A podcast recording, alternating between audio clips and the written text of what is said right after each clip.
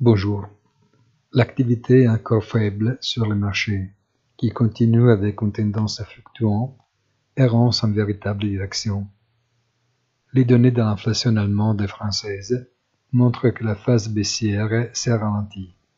Mais pour l'inflation américaine, qui est surveillée spéciale, il faut encore attendre une semaine entière.